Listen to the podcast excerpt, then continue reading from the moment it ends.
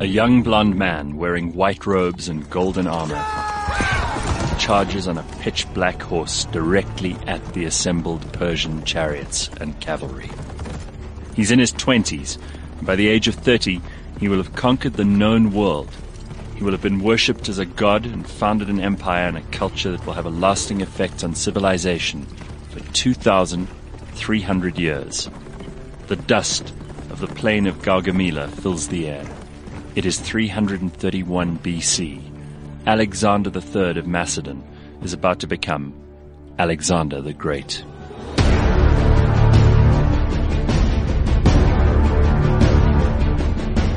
This is Blind History, brought to you by Taylor Blinds. This is the first in a series of history podcasts that I've been very excited to do for a long, long time. It's uh, about important and significant people in history. And I've managed to find someone who is as passionate about history as I am. Anthony Medder is here. He happens to be the CEO of Taylor Blinds and he's been a podcast listener for a long time. He reads voraciously about history. So the two of us hope to, through the course of a few episodes of this podcast series, tell you about some of our favorite people in history. Some of them are our favorites because they were really good people. Some of them are our favorites because they were fascinating and evil. But by the end of this, we'll hopefully all have a better idea of how human nature works. It's going to be exciting. I'm looking forward to it. Excellent. So we decided to put together just a, a very concise list of who exactly we want to focus on. And we're going to start with Alexander the Great. Alexander the Great was probably one of the most decisive figures in all of human history. He's in every list of important people that have lived and died. His influence extends to the very present era. You could say that Hellenistic civilization and subsequent to that Western civilization was founded by him. His conquests throughout Asia have resulted in people who were discovered as late as the 1920s speaking Greek in far-flung provinces of Afghanistan. And he died in the year 323 BC. So that's some influence to go from 323 BC till 1920. If you look at what his father did for him, yeah, um, Philip of Macedon. I think Philip II. His father had similar characteristics. There was a big dream of his, burning ambition to actually go east actually Philip II, and that was his his son. Although I'm not sure the relationship was great. I don't think any normal father-son relationships existed in that violent part of our that's history. True. That's exactly. but his father had one eye. His father was also um, a, a big warrior and managed to conquer a large portion of northern Greece. He also managed to subdue some of the, the Spartan and Greek kings to his will, but he was assassinated, and Alexander took over as king when his father had been assassinated. He, he wasn't always popular at court. His mother was not his father's favorite wife, Olympia. She was actually exiled for a while. But I found out something interesting about Alexander that I'd forgotten. He was tutored by Aristotle. Mm. So he actually had Aristotle as his tutor, correct? I mean, that, that's got to count for something. And Gareth, you know, just to jump in quickly, what's incredible about what I really like about him, he's just not just a warrior king. I mean, the philosophy, what he learned from Aristotle, he was able to treat his troops, the injured troops and that, that were lying in the battlefield. Mm-hmm. And he actually did that, especially early on. So philosophy, medicine, he was very interested in all different parts, very well educated. So that was exciting. Just a brief story on Olympia his mom. Philip was convinced she was a witch of sort. I'm not sure what they called them in those days, yeah. but the one evening he came in and she was sleeping with a snake. And so he said, no, look, I need to do my duty here, procreate, and then I'm, I'm out of here. It was almost like that type of well, she used to say, Olympia used to tell everybody who wanted to know that Philip wasn't really Alexander's father and that she was actually impregnated by Zeus and that he was a son of Zeus. I mean, people could tell those stories, and if you're a queen, they weren't going to disagree with you on pain of death. But Alexander's called Alexander the Great, and there are not a lot of people in history who get the epithet of the Great. Uh, in Greek, they say Alexandros Megalos, and he was undefeated in battle, which is one of the reasons he was the Great. He founded 20 cities that bear his name to this day. He conquered the known world before he'd even turned 30.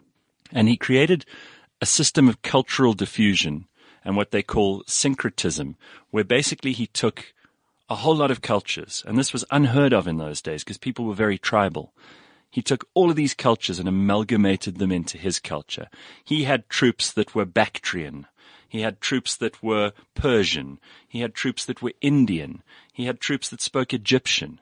And all of that he put together into his army, into his force. And they marched across all the way from the Peloponnese right the way through Asia Minor into the, the deserts of, of what is modern day Iran and through all the way to the Indus Valley, where eventually they turned around and went back via Babylon and he died. But an incredible life. I mean, if anyone deserved the name the Great, it's got to be this guy. He conquered Persia and defeated Darius III as Emperor of Persia in two major battles. And, and this is where his reputation as a soldier really comes from the Battle of Issus and the Battle of Gaugamela.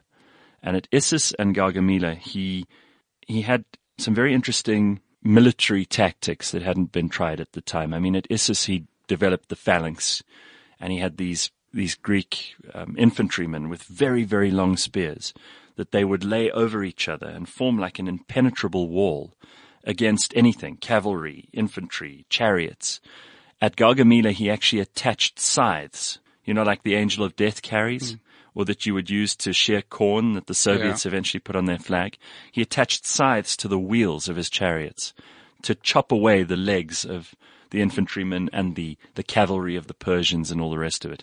So it was an incredible sense of military tactics which hadn't really at that stage been developed at that scale. Yeah, and very strategic. Hugely hugely. And there's a beautiful story about how once he had defeated Darius III, who fled and eventually died, I think he was murdered by one of his generals. Alexander found the body and had him buried in full pomp right near his ancestor Cyrus the Great, whose tomb he also refurbished. So he had a kind of begrudging respect mm.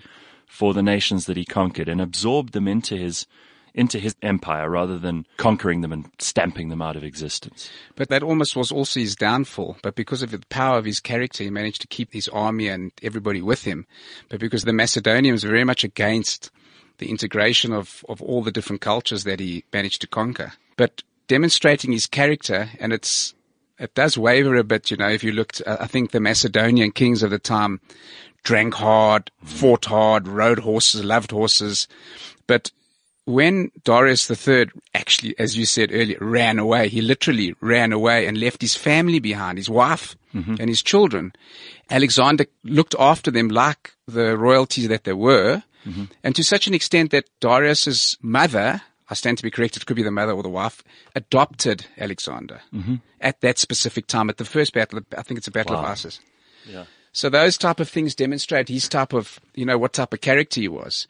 And there was a fairness to him. Obviously, he was brutal. That island that they had in the Mediterranean where they, they resisted him for nearly a year, he absolutely decimated it afterwards.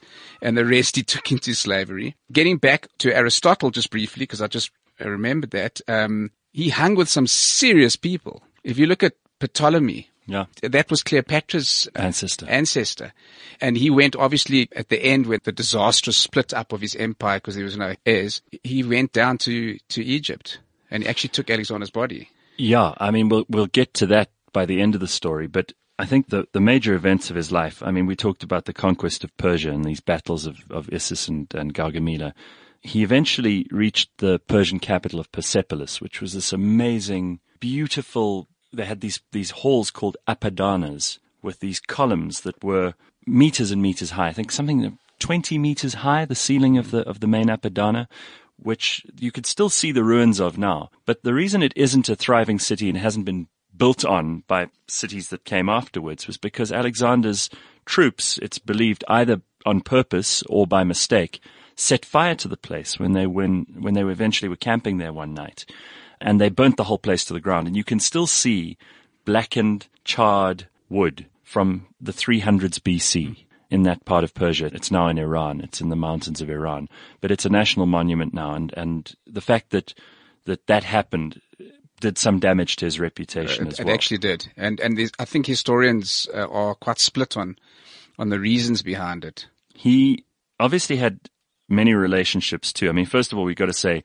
he did a couple of things that were outside of the norm. Um, you mentioned Macedonians. There was hard drinking. He did that.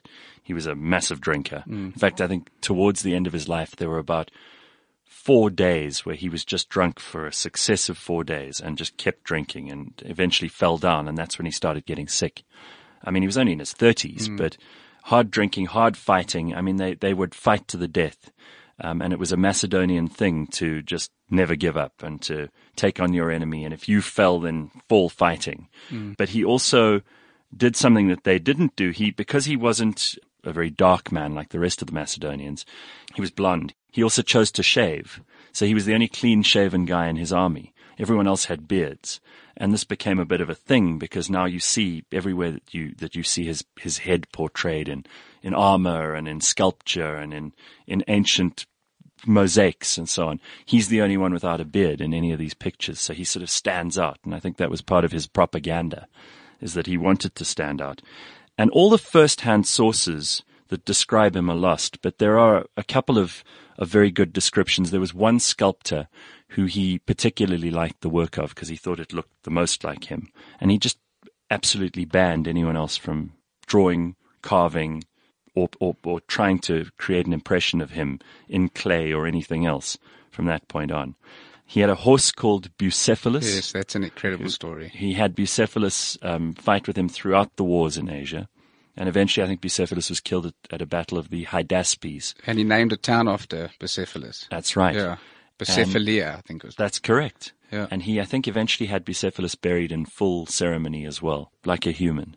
But an incredible story about uh, Bucephalus, and he was 12 years old. They were in the mountains in Macedonia, and they had this wild horse. His court, Philip's court, Alexander's dad, they were trying to tame this horse. And Alexander came along and he actually asked, let me try. And he was the only one that tamed that wild, wild horse. You know, you don't hear of that in any of, not that I know of, of these greats that we talk about in history of this relationship with something like a horse. Well, so it's incredible. Alexander was famous for his relationships. He did marry a Bactrian princess called Roxanne, who he had a child with. Became Alexander IV, a very short-lived mm, Alexander IV. Yeah, they killed him. Yeah, and uh, he also had relationships with men. His lover was Hephaestion. All of his main friends from Macedonia were called companions, and they were at the forefront of all the armies, and they led the armies, and they took care of certain divisions. But Hephaestion was his, his lover, and the, the two of them went to visit the tomb of Achilles. And Achilles obviously had a, a lover too. They were both killed in the wars of Troy. But the fact that this actually creates this very strange and mysterious overlap between mythology, you know, in terms of the Trojan Wars and and uh, the stories that we're not sure are historically true, and this real history, which we know to be historically true about Alexander afterwards, are quite fascinating. And when Hephaestion died, that was really the end of Alexander. He went into decline and died shortly afterwards. From a religious perspective, if we look at track his, his route, um, everywhere he went, or every day, I believe that he had a sacrifice, or, or every town that was conquered. And he also went on, in brackets, a pilgrimage down between the border of Libya and Egypt I can't quite recall the name of it, but Ammon, I think it could mm-hmm. be. The Temple of Ammon. Yeah. So these things are very, very an important. oasis. But he's so, so there's a depth to this guy. You know, he's really, really serious depth. And there he was convinced, although he was very quiet, but I think there he was convinced that he was deity. Yeah, he considered himself a god towards the end. And what was Yeah. interesting about him from a religious point of view is he assimilated a lot of these religions into a new religion, which was really just him at the center and everything goes. So if you wanted to worship this god or this goddess, as long as you put Alexander somewhere there in that panoply of gods, you were okay. The other thing that I found interesting about him is this story about him and a guy called Diogenes. Diogenes was a philosopher and he supposedly died on the same day that Alexander died. But I'm going to read from Plutarch here because this is quite an interesting story. He said, Thereupon many statesmen and philosophers came to Alexander with their congratulations and expected that Diogenes of Sinope would also do so, who was tarrying in Corinth, who would do likewise. But since that philosopher took not the slightest notice of Alexander, and continued to enjoy his leisure in the suburb of Craneion, Alexander went in person to see him and found him lying in the sun. Diogenes raised himself up a little when he saw so many people coming towards him, and fixed his eyes upon Alexander. And when the monarch addressed him with greetings and asked him if he wanted anything, Diogenes said, Yes, stand a little out of the sun. and it is said that Alexander was so struck by this and admired so much the haughtiness and grandeur of the man, who had nothing but scorn for him, that he said to his followers who were laughing and jesting, But truly, if I were not Alexander, I would be Diogenes. So he took, he took pleasure in being mocked a little. Yeah. Obviously, he died in Babylon in 323 BC. Some people say he died from poison. There are varying stories about who might have been responsible for that, but he didn't leave a designated heir, and that created huge confusion. So the empire broke up after his death. But his body was taken by Ptolemy to Egypt, and it was supposedly buried in Alexandria. And we know that this is a historical fact because Augustus of Rome visited the body some And even Julius. Caesar did as well, yeah. Absolutely, some two or three hundred years later. And when Alexander was obviously, you know, this is now a 300 year old corpse, but he'd been embalmed to some degree by the Egyptians. And Augustus went to kiss his cheek and broke off his nose.